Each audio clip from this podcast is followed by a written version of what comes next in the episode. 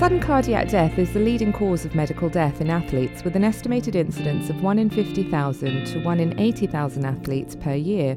Though rare, when they tragically occur, they are often subject to intense media reporting and reflection. A clinical review on the BMJ.com looks at the causes and prevention of sudden cardiac death in athletes. I'm Navjoyt Ladher, Clinical Reviews Editor, and I'm joined now by one of the authors of the review, Professor Chris Semsarian. Hello, Chris. Hi. Hi, thanks so much for joining us. Um, Chris, to start with, um, let's start with um, some definitions. Now, given there's a range of training and participation and competition levels, um, how do you define an athlete in this context? Yeah, Navjoyt, very broadly speaking, uh, when we talk about an athlete, it's really somebody who participates in, you know, an organised team or an individual sport that requires, you know, regular competition. There's often a points table involved. They want to win. There's a high emphasis on sort of excellence and achievement. And so, you know, your your weekend soccer tournaments, your weekend um, basketball competitions, where the, you want to win, are the sorts of places where we would define an athlete. So it's quite a broad definition. Okay. And why is it that sudden cardiac death is the main cause of death within this population? Yeah, so most of the studies that have been performed over the years have looked at why young people die suddenly, and really they can be broadly defined as causes which involve genetic causes, you know, faults in genes that people are born with that can lead to a heart condition, or acquired causes. Um, so, of those genetic causes, which are the most common causes of sudden death in athletes, it's things like structural problems of the heart, like hypertrophic cardiomyopathy, as well as rhythm problems of the heart, um, such as long QT syndrome and Brugada syndrome and other conditions of that nature. Um, of the acquired causes, you know, most commonly things like viral infections that can affect the heart muscle and that can lead to rhythm problems leading to sudden death. So, you know, we've learned a lot over the last few years about the cause of why an apparently fit and healthy young person can die suddenly on the sporting arena. And it's these genetic heart diseases which play a prominent role. Um, so, Chris, if a genetic um, cause is detected, what should happen next? Well, the first step, of course, is to manage the patient in front of you that you've diagnosed the condition. But absolutely essential is the screening of other family members and initially the first degree relatives, the parents, the brothers and sisters, and if there are any children, because almost all of these genetic heart conditions are inherited in an autosomal dominant fashion, which means there is a one in two chance of passing the gene on from generation to generation. So, by finding the disease in one person in the family, you may actually end up finding the disease in other members of the family, and you can therefore initiate early treatment and prevention strategies. Okay. Um, and often you know, we know that athletes undergo rigorous training regimes, and we sometimes hear about the athlete's heart and how it might differ from that of a non athlete. Um, what effect does training have on the heart, and how does that sort of interplay with those kind of perhaps genetic predisposition, predispositions or, or other causes? Yeah, that's a really, really tough area. And that is trying to work out if somebody has an athlete's heart, which is really you know, a physiological thickening of the heart muscle because the person's training as an athlete, as opposed to one of the nasty conditions which can lead to sudden death, such as hypertrophic cardiomyopathy. So, as a clinician, the biggest challenges we have as a cardiologist is trying to separate out if a young person actually has thickening of the heart, which is physiological and normal, like an athlete's heart, or whether they have one of these conditions that can lead to sudden death, most prominently hypertrophic cardiomyopathy. So we do know in these elite athletes you can get changes in the heart. You can get changes where the heart thickens, pumps harder. And we believe the pure athlete's heart is actually a good thing and just represents a very highly trained athlete. It's when too much training can lead to changes which are much more significant in the heart that can sometimes lead to rhythm problems of the heart and triggering sudden death events. And these um, these calls are difficult, not only because it's difficult to sort of determine to separate that out, but also the the impact that a decision might have on on an athlete's future kind of competitive career. You know, you, you may you may be saying that they can't participate in that sport anymore. Is that right? It's absolutely two ends of the spectrum because if they have an athlete's heart, they can go go for gold at the next Olympic. They can go to the English Premier League. They can play at the highest level. But at the same time, if they have the other issue, which is a pathological genetic heart condition, the recommendation universally, whether you're in the UK, US, or Australia, is that they have to be uh, prevented from playing competitive sports because of the risk of sudden death. So it's a major decision. Often they, these are teenagers who are on the brink of a career and you have to make this decision whether it's an athlete's heart or whether it's a, a more life-threatening condition. One can play, one has to be restricted from sports. These events, when they occur, they're devastating. I mean, I remember, um, I think it was about 10, 10 or 11 years ago when the Cameroonian footballer Marc-Vivien Foé died during an international match. Um, and there have certainly been many other high profile cases since and it was awful. And um, you know, it leads to this kind of intense media discussion, and that conversation quickly turns to strategies for, for prevention. You kind of think, why is you know, how can this happen, and what can we do to prevent it? And one of the approaches that's been um, very widely discussed is um, pre participation screening, where athletes undergo some form of assessment before taking part in their sport. Chris, I know there's some debate about the benefits and harms of this approach. Um, can you tell us about this? Yeah, sure. I mean, I think every meeting, international meeting I attend, there is always a debate about this issue whether, firstly, whether athletes should be screened and I think everyone agrees now that athletes at some level should have pre participation screening. Whether you're on the European side or the American side, I think everyone agrees that they should have some form of pre participation screening. I think that's clear. What's unclear, or is the major controversy, is what does pre participation screening mean?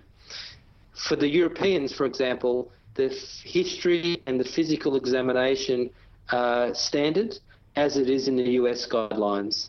The difference arises whether you do an ECG, an electrocardiogram, in, as part of that pre-participation screening. And that's where the world is, I, I think, divided.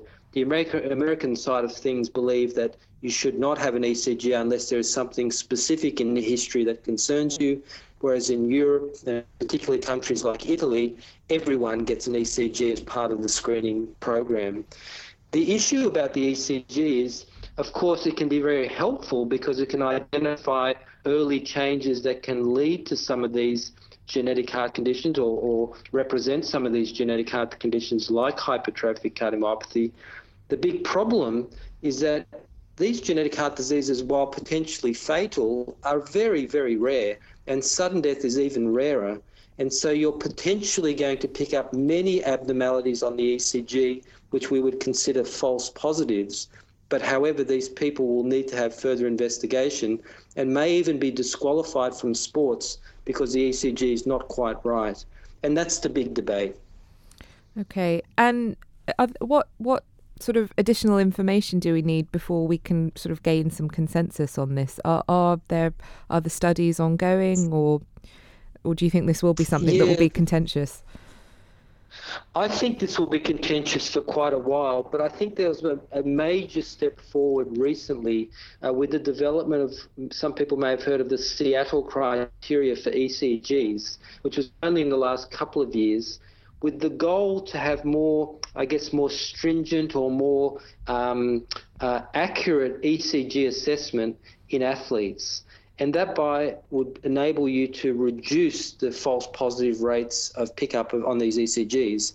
So by defining what a normal ECG for an athlete is, we might be able to reduce that false positive rate and therefore provide an opportunity to incorporate the ECG as part of the screening um, process. I'm unaware of current studies on a big population basis that are going on, but there are certainly studies in individual countries that have been published, which are very, you know, um, not, I wouldn't say controversial, but contradictory in many ways, some coming in favour of ECGs and some not so. So I think the debate's going to rage on a little bit more. Um, but I think the bigger picture is, you know, sudden death in athletes is an absolute tragedy, as you said. Um, and when somebody like Marc-Vivien Foé dies suddenly on a soccer field or a football field, the reason why there's media attention is that people can't believe that a young, fit, healthy, elite athlete who's held in the highest esteem in our community can possibly have a heart condition that kills him on the field. And so, while it's a major event, it is a rare event. And, you know, I, I spend my whole life trying to prevent sudden death in families and individuals. But there is a cost benefit ratio that you have to consider. How many people you have to screen to save one life? How many dollars need to be spent to save one life? And so that's where the issue becomes quite complicated because these are rare events and you need a lot of screening to pick up these conditions and these rare events. Okay, well, we'll continue to kind of follow that debate closely and see if these criteria do do help um, guide guide clinicians and athletes further. Um, now, whether you're a cardiologist or a sports doctor or a general practitioner, you may come across individual athletes who come to see you either before participating or with symptoms, and there's some role there for prevention at an individual level um, as well. What are the important things to cover in history or examination, or any red flags to note when you're when you're seeing these people? Yeah, I mean, it's interesting how we have all this new technology, but really a good history from the patient and a good examination can give you a lot of information. And particularly in the history, while many athletes will be asymptomatic and have no symptoms, some will have exercise related symptoms. It might be syncope, it might be pre syncope, it might be some exertional chest pain in fact be nothing, but uh, certainly red flags that may need further investigation. I, I mean, I, I, cannot stress as much as I possibly can the importance of family history, taking the time to get a family history. Have there been any young people in the family who have died suddenly, let's say under the age of 40 years? Have there been young people in the family who have developed heart conditions at a young age? Have there been young people or you know unexplained deaths in the family? Maybe some SIDS deaths. I mean, SIDS is a very generic term for a death under the age of one, but could be an underlying heart condition. So all those historical aspects of the family are very important. And then we move on to the, the physical examination, and of course, you know things like hearing murmurs might trigger further investigation.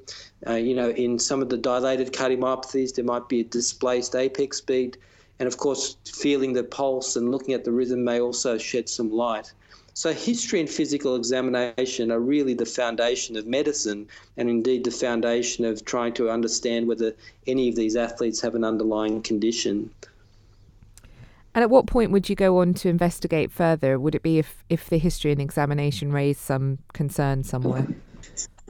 Yeah, I'm I'm a fairly conservative and cautious person, and I think if there is any hint of any issue in terms of the heart, whether it's you know pre-syncopal episodes with exercise or a suspicious family history, the next step for me would be to do an ECG to look for any abnormalities. Um, and then it's this point onwards where I think if there's any suspicion at all, it's a general physician or a general practitioner, I think early referral to a specialist cardiologist is a good idea because they often have more experience and can undertake some of the more detailed examinations in addition to the ECG, such as the echocardiogram or ultrasound, as well as exercise testing and Holter monitoring, etc. Now, I would think that the majority of athletes that you assess with the physical examination and the history, uh, will only be a small proportion that will actually have uh, an indication for further investigation.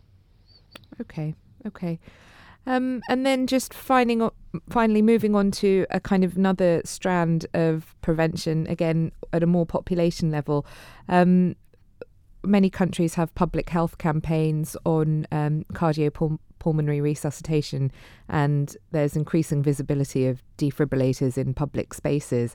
Um, how important are these steps within this context of sudden cardiac death in athletes? Yeah, I, think in any setting, um, you know, of prevention of sudden death, you've touched on the two absolutely most important public health measures.